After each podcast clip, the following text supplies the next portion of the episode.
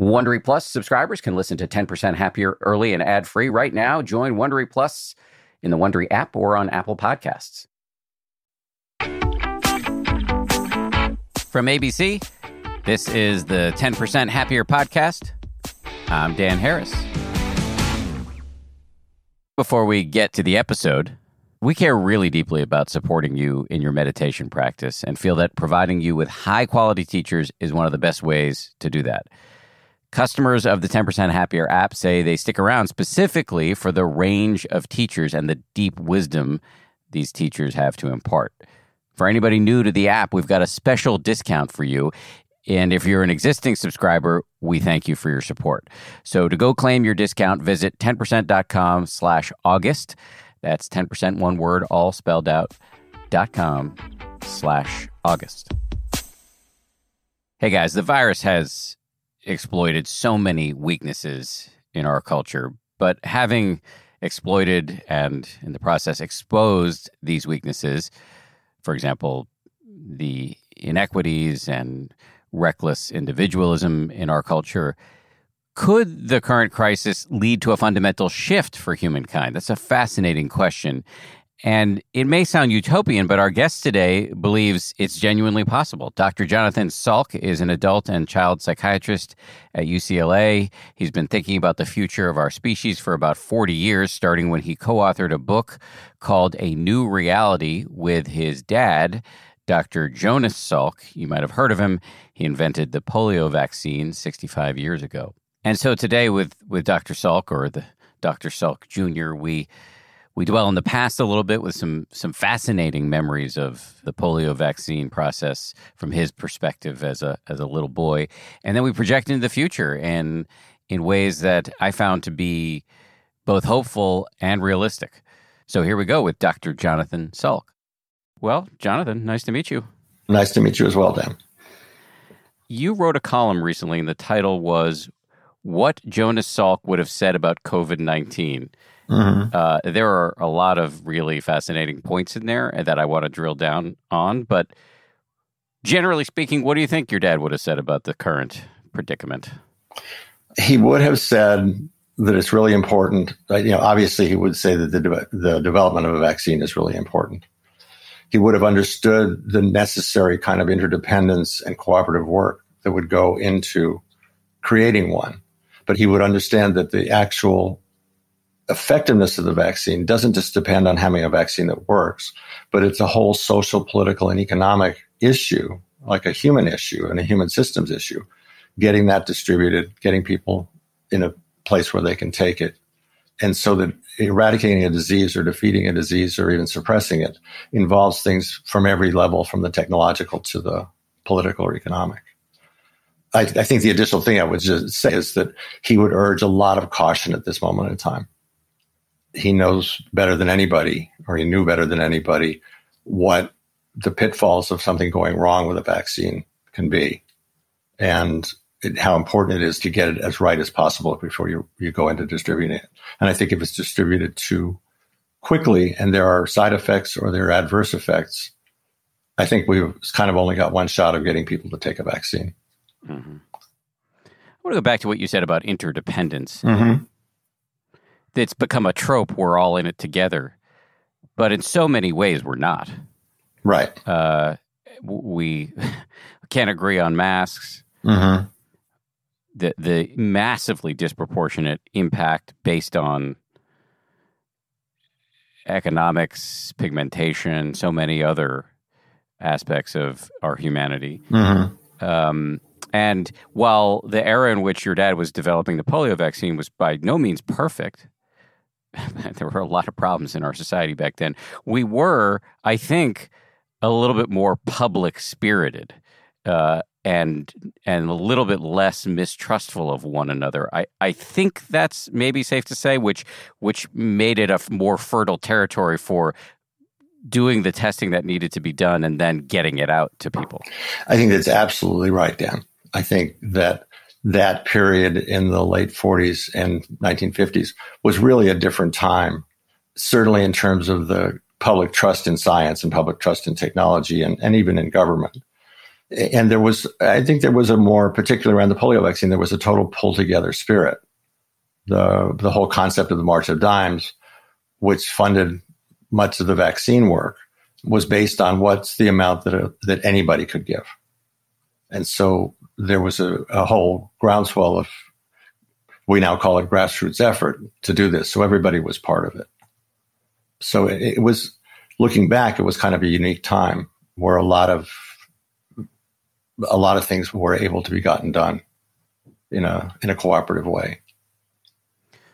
How worried do you think your dad would be? I mean, you, you talked about it a little bit, but given the current climate and the fact that we've got, you know, mistrust in one another, mistrust in government, a pretty vocal anti vaxxer community, never mind the work of developing the vaccine, which Pierce, as a non-scientist and an outsider to be mm-hmm. doing reasonably well from what I can see. Got some stage three trials going, et cetera, et cetera. The successful promulgation of the vaccine into the society. How worried do you think your dad would be given the current landscape? I can't say that he'd be worried, but he would really identify it as a as a challenge and as something to, to be addressed.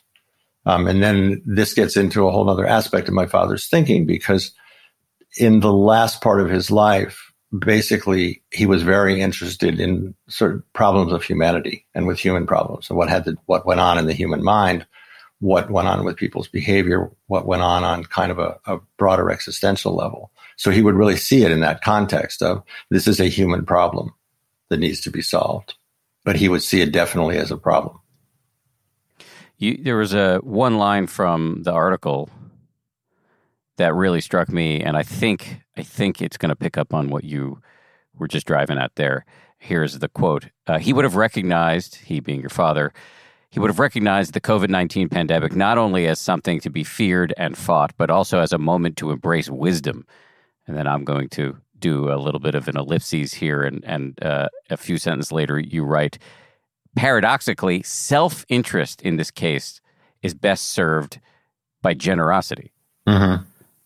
So can well, you please hold forth on all of that? I'll do my best. Okay. Um, it, I, let's step back for a second and put it in a broader context. My father really saw us at a transition point in history and evolution from a, a rather extraordinary time of unfettered growth and acceleration, both in population and in growth, changing over to a time where we're encountering planetary limits and things are slowing.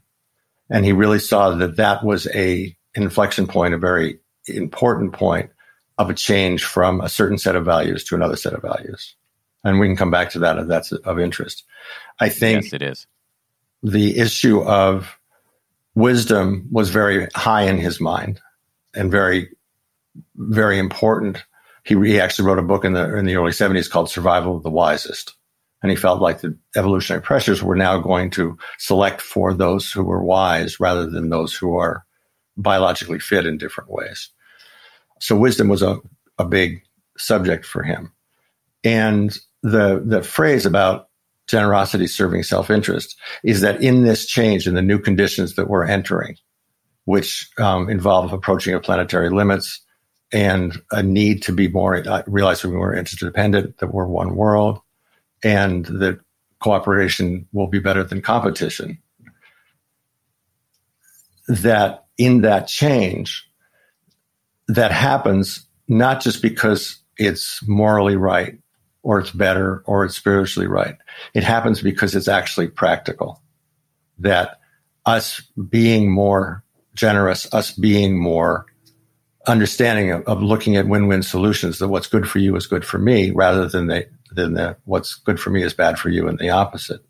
That under those conditions, paradoxically, that generosity of being good and being giving and being able to get along and work cooperatively, that serves my self interest. That serves our self interest as well as the, the, the benefit of the other person.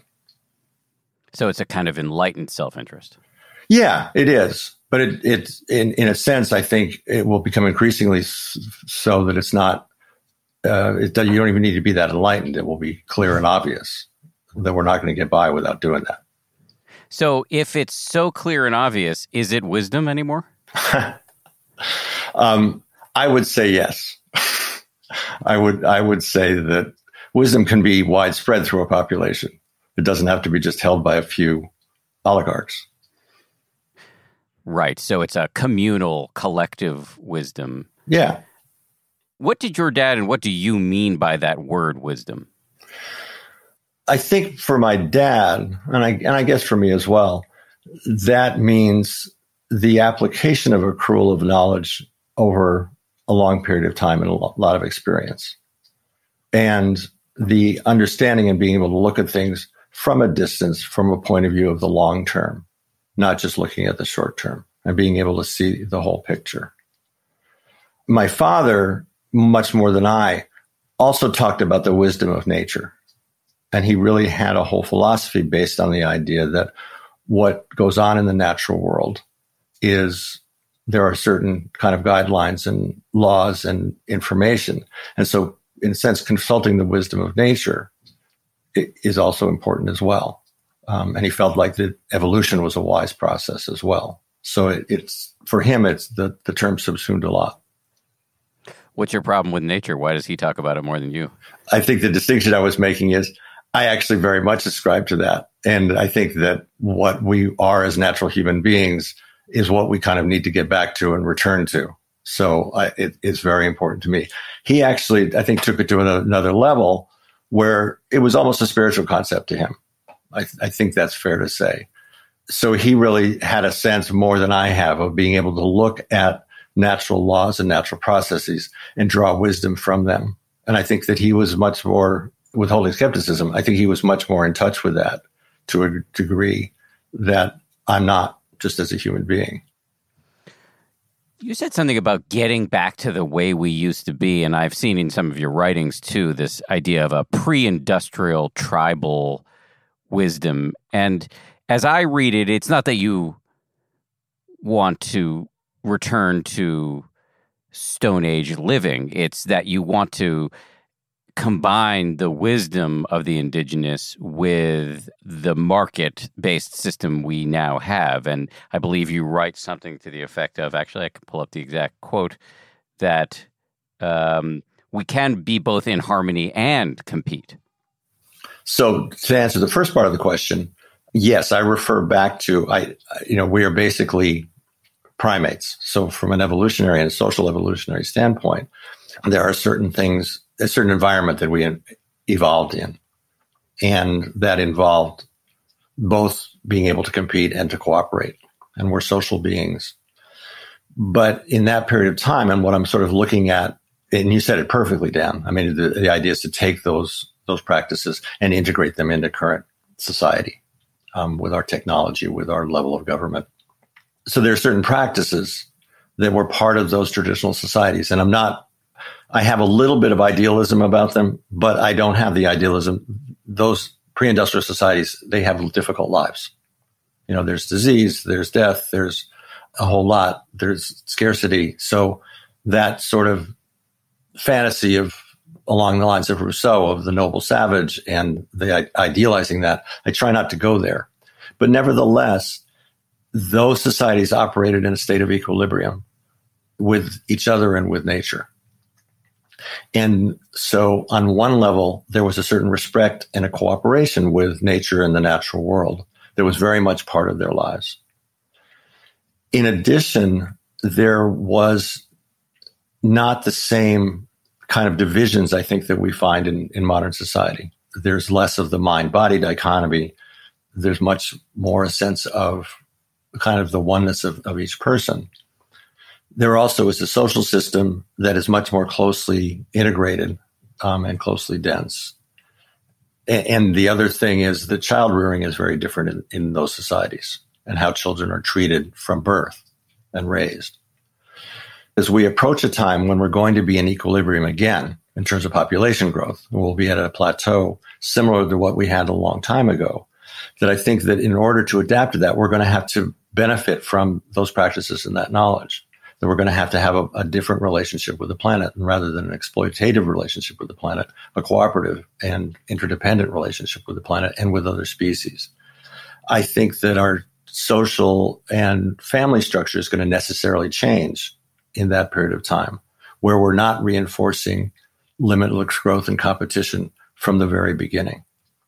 One of the practices that harkens back to our more natural selves has to do with how much children, babies and infants and children are in physical contact with another human being and, and what percentage of time. And in primates and in those early societies, an infant was in physical contact with another human being 60 to 90% of the time early in life. Um, in industrialized societies, it's much more like 10%, or it was, you know, back 30, 40 years ago. That creates a whole different, I think, a whole different physiological and psychological mindset for the, the human organism. I think it, there's a really different in the arrangement of how they cope in their relationship to their bodies and their relationships to their own being. And that's the kind of thing that I could see as we evolve being incorporated and being more a part of society. And that that early upbringing will be more conducive to the kind of sense of interdependence and, and community and cooperation that we're talking about. So there, there are lots of examples of that, but that that's you know in the ballpark of what you asked about.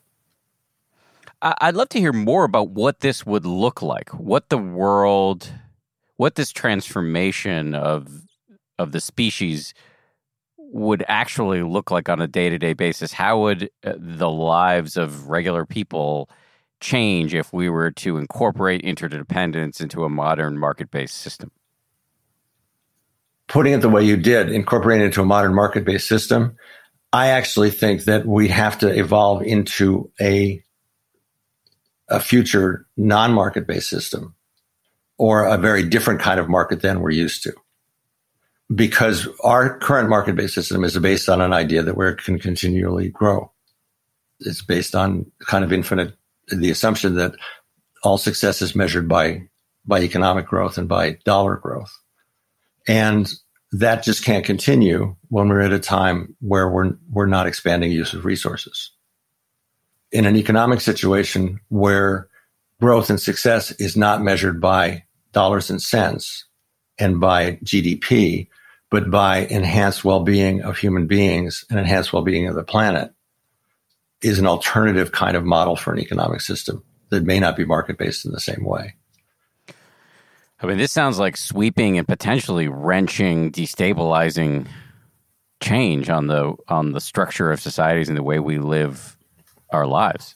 I actually see it in a, slightly more optimistic point of view. Yes, I think the transition to it may be wrenching for some members of society.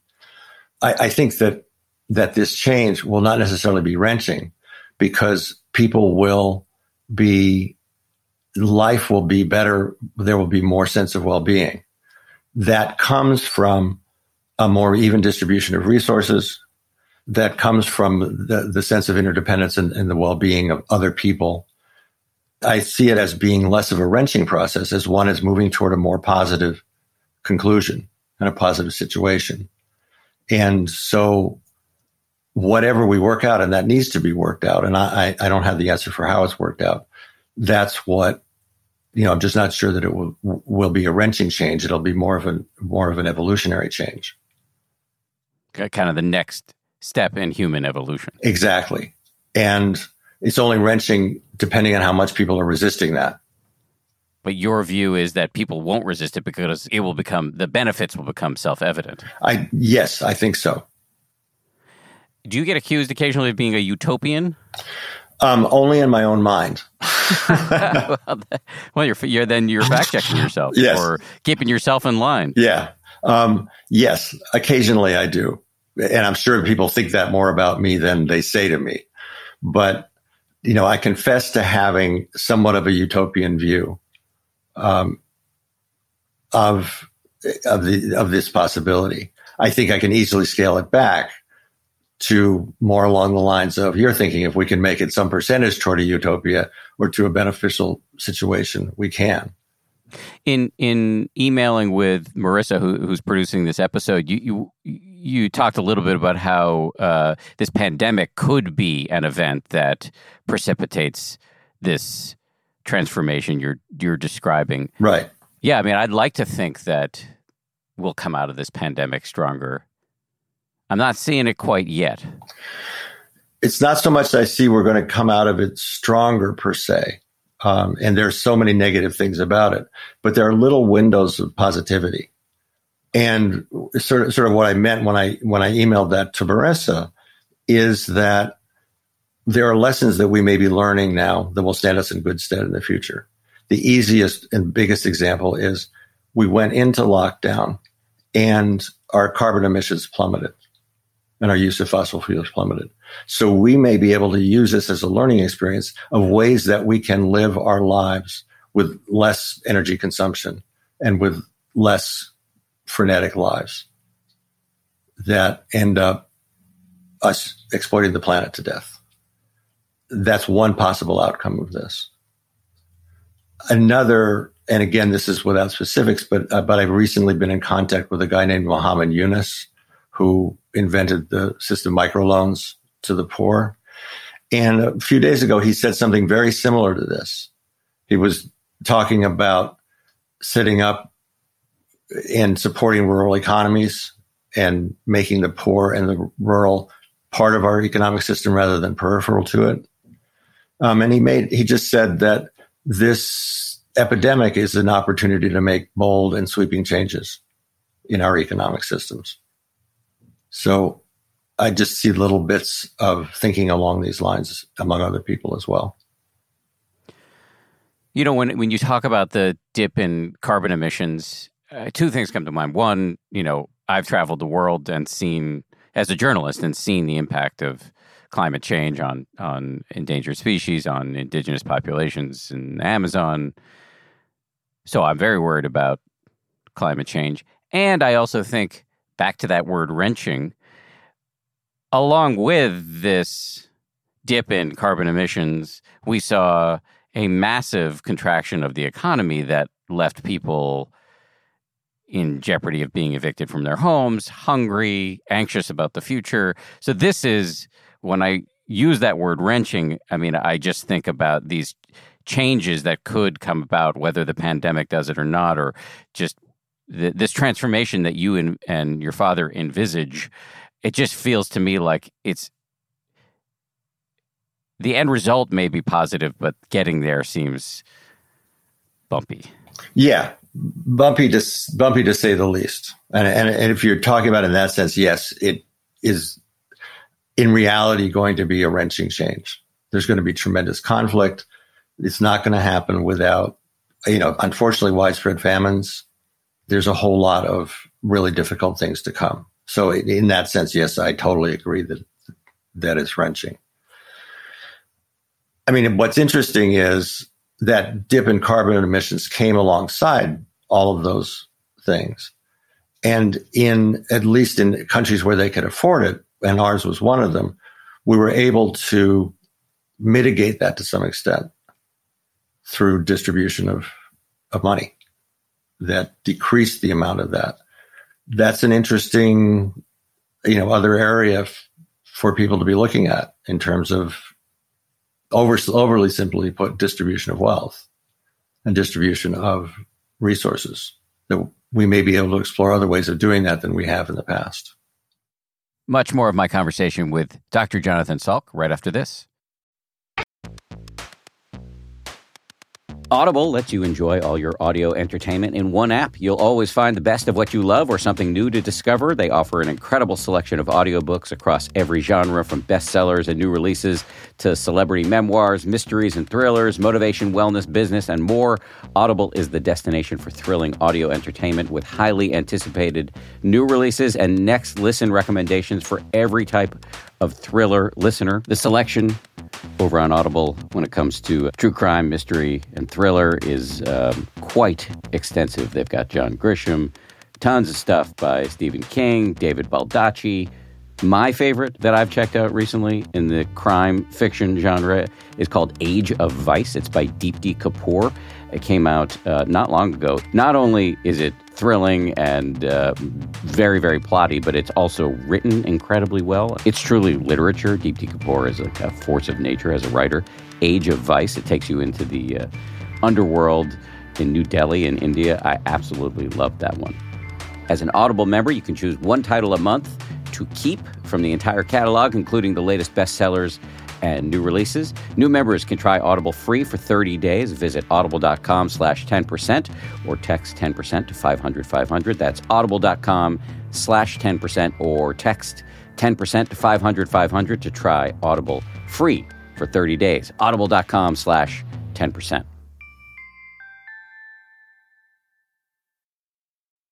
The Taste the Mediterranean sales event is going on now through March 19th at Whole Foods Market. It's a store wide event packed with flavor. My family and I are regulars at Whole Foods Market. We've got one, I think, less than a mile and a half away from our house. This Taste the Mediterranean thing sounds pretty cool. Uh, they've got Mediterranean inspired flavors. You can save on Parmigiano Reggiano, charcuterie, and ground lamb. They've got delectable seafood choices. You can save on whole branzini and sustainable wild caught sockeye salmon, which is a regular feature at our dinners in this house. My son loves that salmon from Whole Foods. And I'd be remiss if I didn't point out all of the uh, 365 by Whole Foods Market products. Stock up on wallet happy Mediterranean essentials like feta cheese crumbles, whole wheat pita pockets, and more. I am constantly uh, consuming these 365 products, including the, the raw cashews, which I snack on all the time. We love the 365 sea salt and pepper. Uh, we love their sushi rice. You get the picture. Go check it out. Taste the Mediterranean now at Whole Foods Market. I was reading an article yesterday in, in the Atlantic. Um, it was written from a pretty partisan standpoint, Mm-hmm. uh, but it was nonetheless a quite compelling blow by blow history of how the U.S.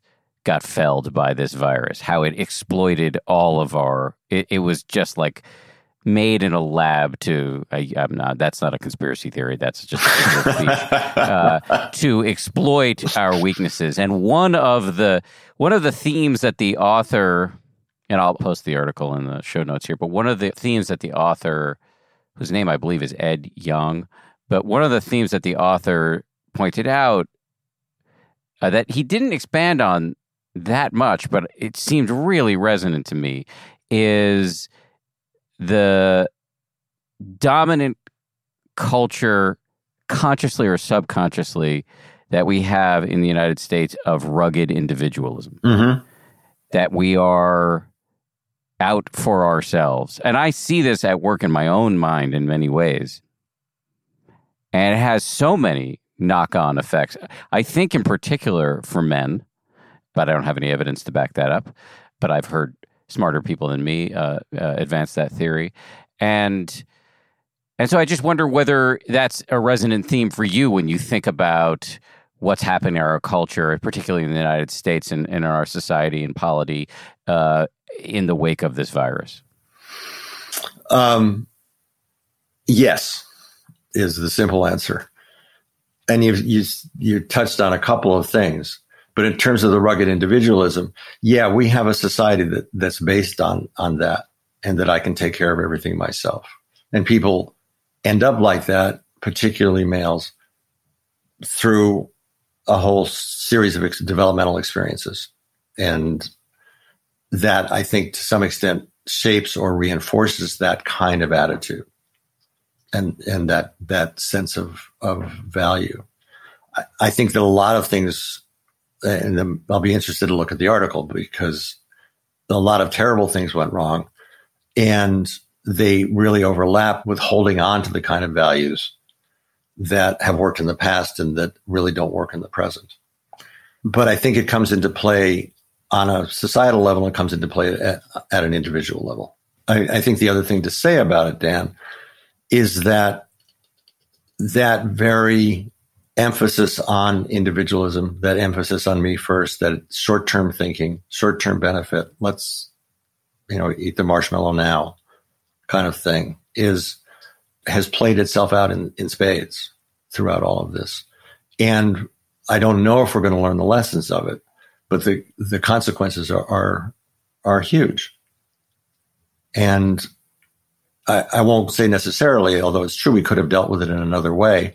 The question is how we're going to deal with it in the future and whether we can learn some lessons from this kind of a society. And the jury's out on that. what I'm hearing from you overall is sort of a long term optimism, Mm-hmm. but uh, short to midterm could be bumpy. yes, you're absolutely hearing that from me. This kind of optimism is based on a really long term view of looking at tens, if not originally, I thought it would be hundreds of years. I think it's going to have to happen more quickly, but it's looking at it at a much longer view than a than a three to five to ten year window. I think if you look at that window, we're screwed. I mean, things look just totally chaotic. There's conflict, there's famine, there's plague, there's everything, and there seems to be no way out. That comes, I think, from this conflict between two value systems. One set of people are looking at this, facing uncertainty, facing danger, and saying, Whoa, let's go back. Let's go back to what worked in the past. Let's go back to fossil fuels. Let's go back to individualism. Let's go back to nationalism. You know, in the ultimate sort of withdrawal from all kinds of interdependent relationships. Then, you know, we're seeing that writ large. I do believe, and this is partly on faith, but it's partly on rational belief as well, that there are a vast number of people who are looking at the same uncertainty and saying, what we have to do is we have to go forward. We have to adapt. We have to adapt new values. We have to adapt new strategies that are going to assure our survival and work out for us. And at the same time, may well not only assure our survival, but increase our level of well being throughout the world. As we lurch toward potentially um, this next step in human evolution. And as this collective wisdom, to use the word that you and your dad have used, potentially takes hold, what role do you see for spirituality in particular? As you know, I'm a I'm a big uh, believer of and proponent of mindfulness and meditation, mm-hmm. and I know you've dabbled in that. But it, you know, wisdom can come in many forms. I think you know you're a psychiatrist. I think there's psychology has uh, an enormous amount to offer us. Spiritual practices, both secular and uh, sectarian. What role do you see for those? The kind of practice that you do of meditation and the growth and transformation that comes through that, I see that as being certainly synergistic with, but also essential to that broader sweeping change. We're not going to be able to change our collective behavior without individuals being different. So I think that that level of practice is certainly important and special and necessary. Being more in touch with your basic emotions, being more aware of your bodily functions, being more unified with less incorporation of the kind of stress and craziness that, that we're all part of. That's going to be part of our lives in future society, whether it comes through meditation, whether it comes through child rearing, whether it comes from, from different places. In terms of a, of a more religious, sacred spirituality, I don't know. That's certainly something that is ubiquitous in human societies and human culture. Basically where it's problematic is when that spirituality becomes fixed and in some sense fundamentalist and not able to adjust to new conditions in different situations. That kind of i mean looking at the broad broad term that kind of spirituality was coincident with the development of our of our modern world and our modern society uh, getting away from agricultural societies I'll, I'll speak on my father's behalf and somewhat on mine. But I think he believed in a kind of spirituality that was based on nature. And so there was a kind of spirituality that he had that, as I say, was based on nature and natural laws and learning from and adapting to those principles and those processes. That certainly has a place. I don't have a clear answer on what place standard spirituality, whatever that may be, would would have. But it's a need that people have, and so it would have to be incorporated in some sense. You brought your dad up, and I was uh, I, I'm just sort of curious. were you alive when the vaccine came out? Do you do you have any memories of that time? Sure, I was around. It was developed. They really had the vaccine around the time I was two or three. So uh, a whole set of memories are of getting injections and blood tests from my dad sitting on the kitchen table. that's, that's my, you know, and as a four and five, you know, three, four, five year old, I have some unpleasant associations with that. And, and by the way, just to clarify, he did not give it to us using us as guinea pigs. There was no sense of that at all. He had a product that worked and he wanted us protected against polio. It was as simple as that. People oftentimes ask us, well, what, what was it like to be a lab rat at home? And it just, it didn't feel that way at all. And then I have lots of memories of, so what happened was that, that they did a, this huge field trial involved a million and a half, two million children in the summer of 1954. It was a double blind trial with a placebo. And a guy named Tommy Francis, who was my dad's mentor really um, when he was doing early research, headed up this effort from the University of Michigan. And they tabulated the data and it was kept a closely guarded secret. And then it was announced on April 12th, 1955. So in April 1955, we flew to Ann Arbor, Michigan. And there was a meeting, a conference, a big where the results of the vaccine were announced. And when Tommy Francis said, and I was actually out of the room at this point, but when Tommy Francis said it's safe and effective, um, there was a standing ovation. And then at the end of it, there was just bedlam. The reporters all wanting a copy of the report. And finally, the the guy who was distributing it finally just stood on the cart and just started tossing them into the crowd. Um, so there was this, there was a certain amount of instant worldwide fame. He was well known beforehand in many ways. The other memory I have, and these are five year old memories, was we got back to Pittsburgh and um, there was a waiting crowd and reporters and a whole lot of you know mild hullabaloo, which I really enjoyed. And then we got into the limousine and we had a motorcycle escort back to our house. Um, so I was in heaven. um, I will I will confess another family story about me is that my mother often said, and I have no memory of this, is that I, the first thing I did is I went into the house, I picked up the telephone, called my best friend Billy Frank, and said, "Guess what? I'm famous, and so is my dad."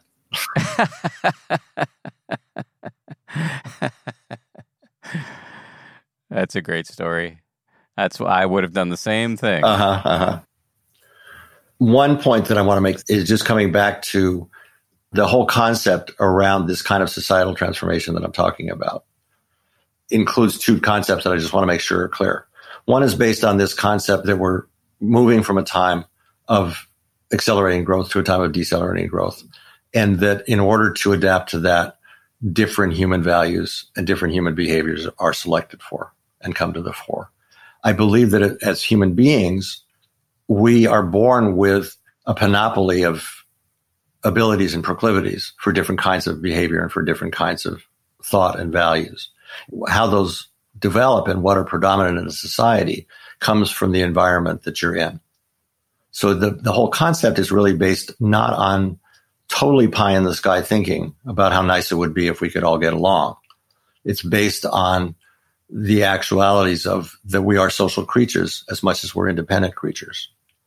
And that in the different environment of going into limitations that will select for that will move us toward a more cooperative nature as opposed to our more competitive and destructive nature. But I don't expect those other values, those other behaviors to be completely suppressed. I'm not talking about like a, a completely transition to another species, but we're still the same species. But what predominates will be different and can be different and can can transform society in that respect. The phrase that's coming to mind is the title of your father's book that you mentioned, The Survival of the Wisest.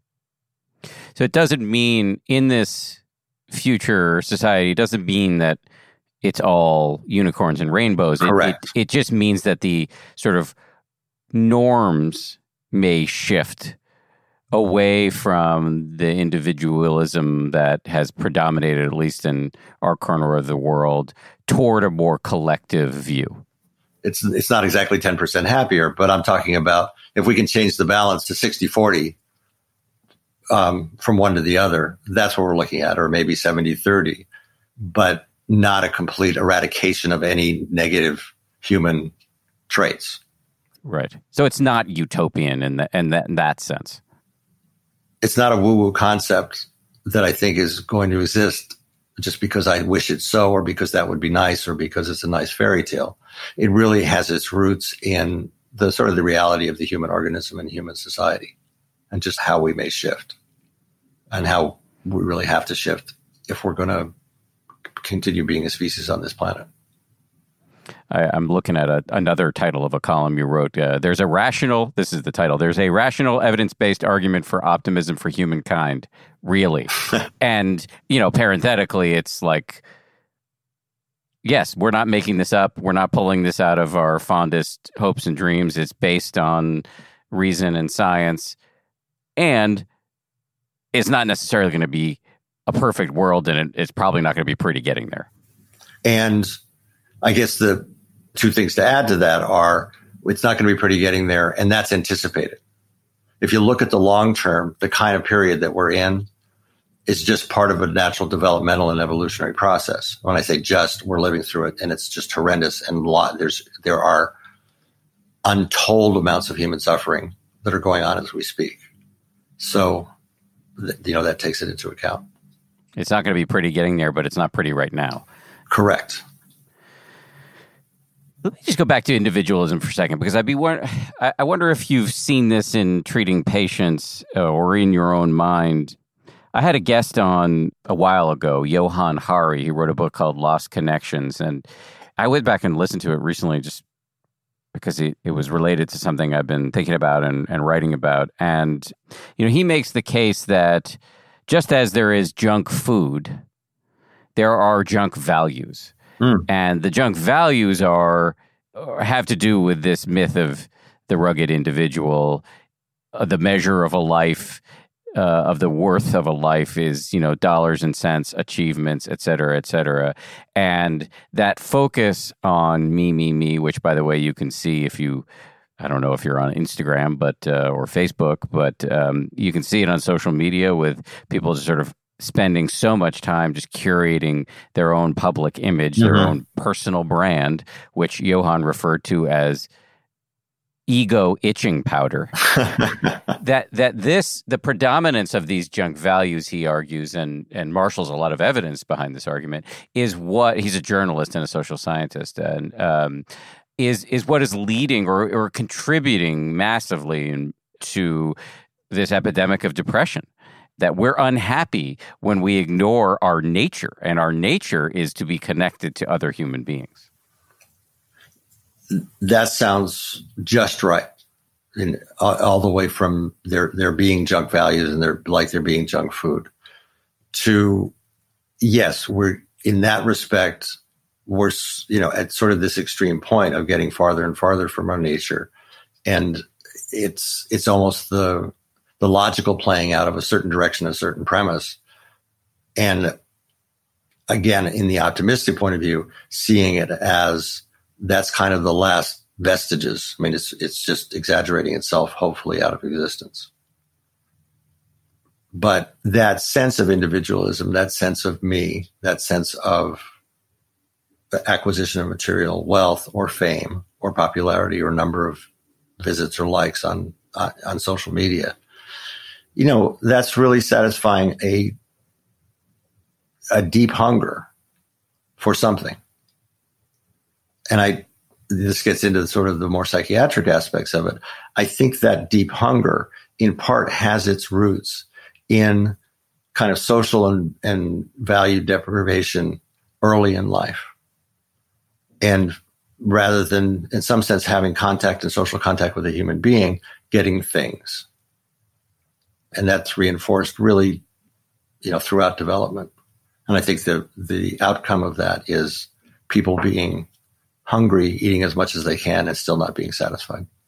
Yeah, the Buddhists call that hungry ghosts. Yeah, with yeah. They, they they represent these these um, deities, but they're not the kind of deities you, one would aspire to be. Um, that have um, huge mouths and tiny necks. or no, no, huge. What is it? I can't remember. They, anyway, they're they they're eating all the time and never sated. Yeah. So are you saying that? So I have a five year old. I I ought to be, have more time bouncing him on my lap, physically connected to him, playing ball with him, et cetera, et cetera, than giving him the superhero gifts that he so uh, voraciously craves. You know, I'm not exactly saying that, Dan. The fantasy life of a five year old is gratified and enhanced by a certain amount of security gifts. It's when there's an imbalance. It's when one is taking the place of the other. That's a problem. And the kid, it just doesn't know where to scratch, gets a superhero gift, has a temporary relief, and the, the itch or the discomfort come back. And then you're in a cycle of doing that. So it's not that kids shouldn't have wishes gratified and, and get things. But what's important is that they not be correcting for a, a deficit or avoiding some kind of difficult interaction and protecting them from ever feeling disappointed or deprived and being emotionally connected with them in an intimate and a reflective way that that they need that. And that that's really important really from the first days of life. And do you think many parents are failing to provide that kind of deep emotional sustenance in favor of superficial, sort of capitalistic rewards? I guess the answer is yes. I think that there that that's really sort of endemic to our society. That it's very widespread. Again, it's not an either or thing. There's a spectrum. So there are families where things have gotten really out of control in that respect. And then there are families where that solid sense of values, that solid sense of connection remains the basis of what's important. What else is on your mind as you survey the current landscape in the middle of this pandemic from the point of view of a psychiatrist who's treated both children and adults? In terms of the epidemic, there's both kind of good and bad aspects to it. The the bad effects are easier to list, but I think that for many families, the degree of stress, the degree of trauma, the degree of disruption, the degree of uncertainty is certainly going to affect these kids and in kind of in, in unknown ways. Now, at the same time, within those families, I do think that there has been in some, in, in many families, at least temporarily, a salutary benefit of having, being at home, being with kids, living in a way that's much more like our distant past and I think that there have been lots of positive experiences that have happened. You know, I'm much more familiar with our privileged social class. So I don't really know how, how that's played out in a family that's living a marginal existence. But nevertheless, there, there has been that sort of positive thing. The other thing is that for kids and adolescents, there's been a severe constriction of social interaction which is really an important part of development of just being with other kids, sorting things out, playing, fighting, quarreling, sharing, not sharing. What the effects of that are, are going to be, I don't really know, but they're going to be effects. And I'll be interested to know how, you know, if, if this, depending on how long this lasts, what those will be. I think if it's a year or two, that will still have effects, but kids are pretty resilient. So getting back in those environments, you know, I think they're liable to do okay. If it goes on longer than that, I don't know. So the resilience of children is uh, maybe I've been self-soothing with this, but I'd heard a story about some sort of study, I don't know if it was qualitative or quantitative on the kids who lived through the bombardment of London during World War II. Uh-huh.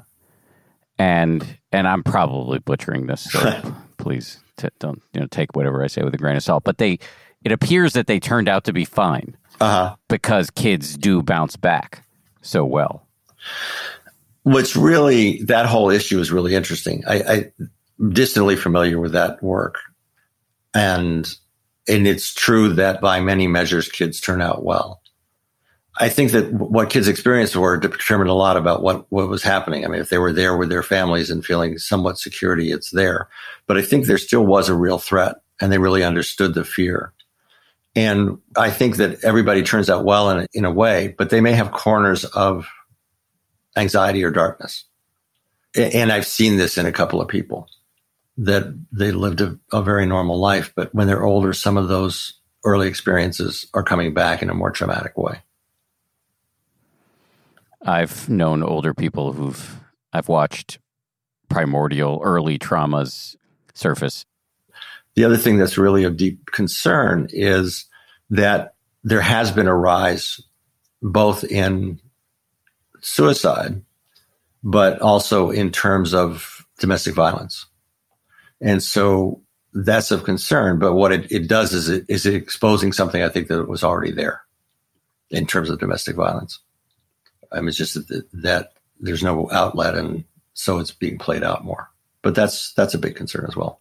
I echo that concern. It is something, in fact, Marissa, the aforementioned Marissa, producer of this show, and I were talking about this issue the other day. Um, it's a it is a huge issue, something to be very worried about, and there are a lot of children yeah. tied up in that as yeah. well. And so this is just that is a that is a real trauma. Yeah.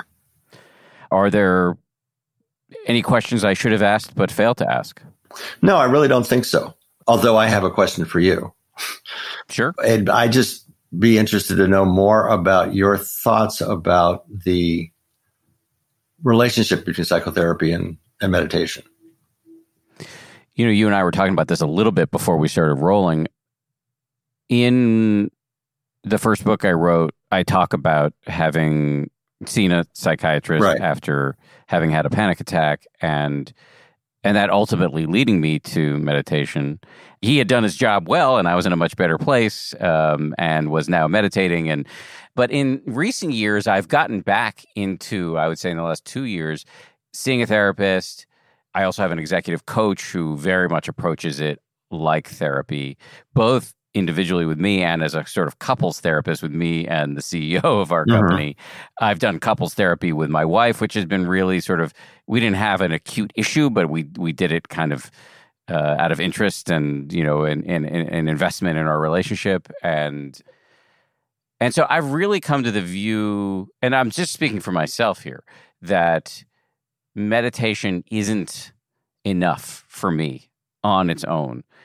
And that having other ways of looking at your stuff in conjunction with mindfulness and the training of other mental skills such as compassion can be an incredibly virtuous cycle. Mm-hmm. And the last thing I'll say is that you know I, I I've talked about this on many shows, so I won't belabor it. But I I had a 360 review, which is where people from all aspects of your life give you feedback anonymously on on your strengths and weaknesses, and the amount of information and insight that resulted from this very painful report that I read, I don't know if several decades of meditation would have gotten me there. Uh-huh. The 360 was accompanied by a lot of very careful, thoughtful, talk based work with my coach. Uh-huh. So, all of which to say that I think meditation is incredible, but, and I'm very dedicated to it, but I, I think there are other modalities that can feed into uh, one's maturation that are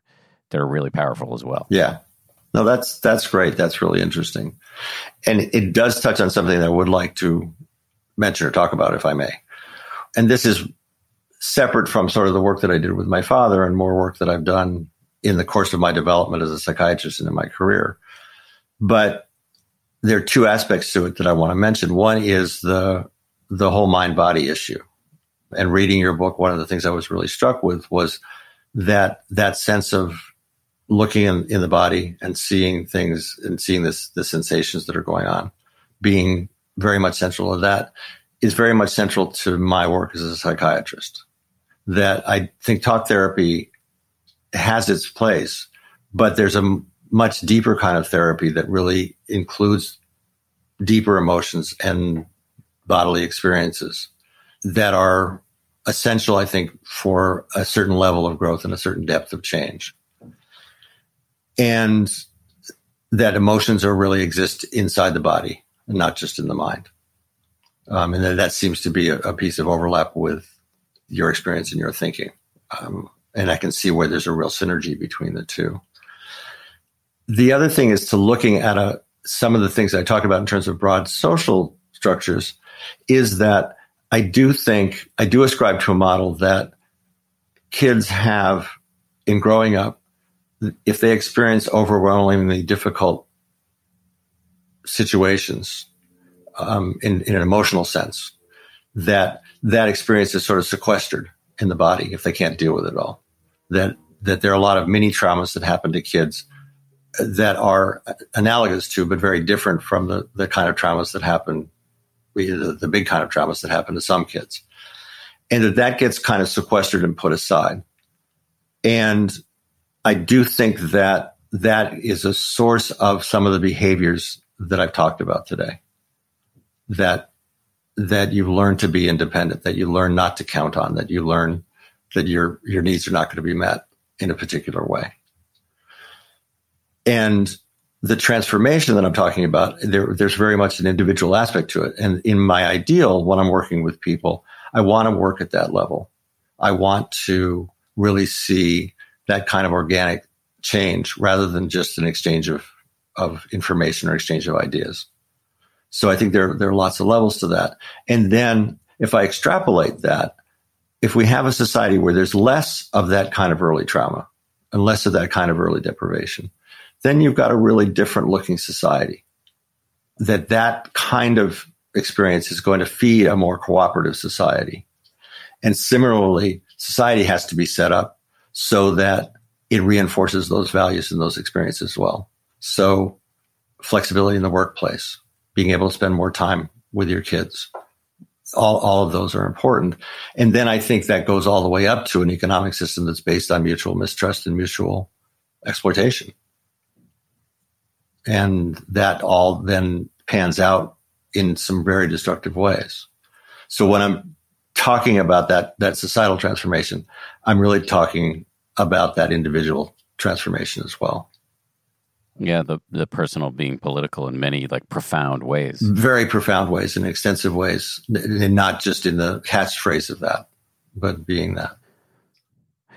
Where I go with that is, and I'll say a bunch of words. that I'll signpost in advance that they may not make sense. Okay. You may understand the individual words, but not the order in which I use them. Um, but as I review many of the, I'm writing a book right now and as I review many of the interviews I've done, many of them on this show, I'm seeing, and I don't know if I can articulate this accurately, but I'm seeing a theme come through in many of them that I'll quote uh, Brene Brown, who's a best-selling author and um, has a very popular podcast and a Netflix special, but also has done a lot of science. And she talks about for her, the big word is vulnerability.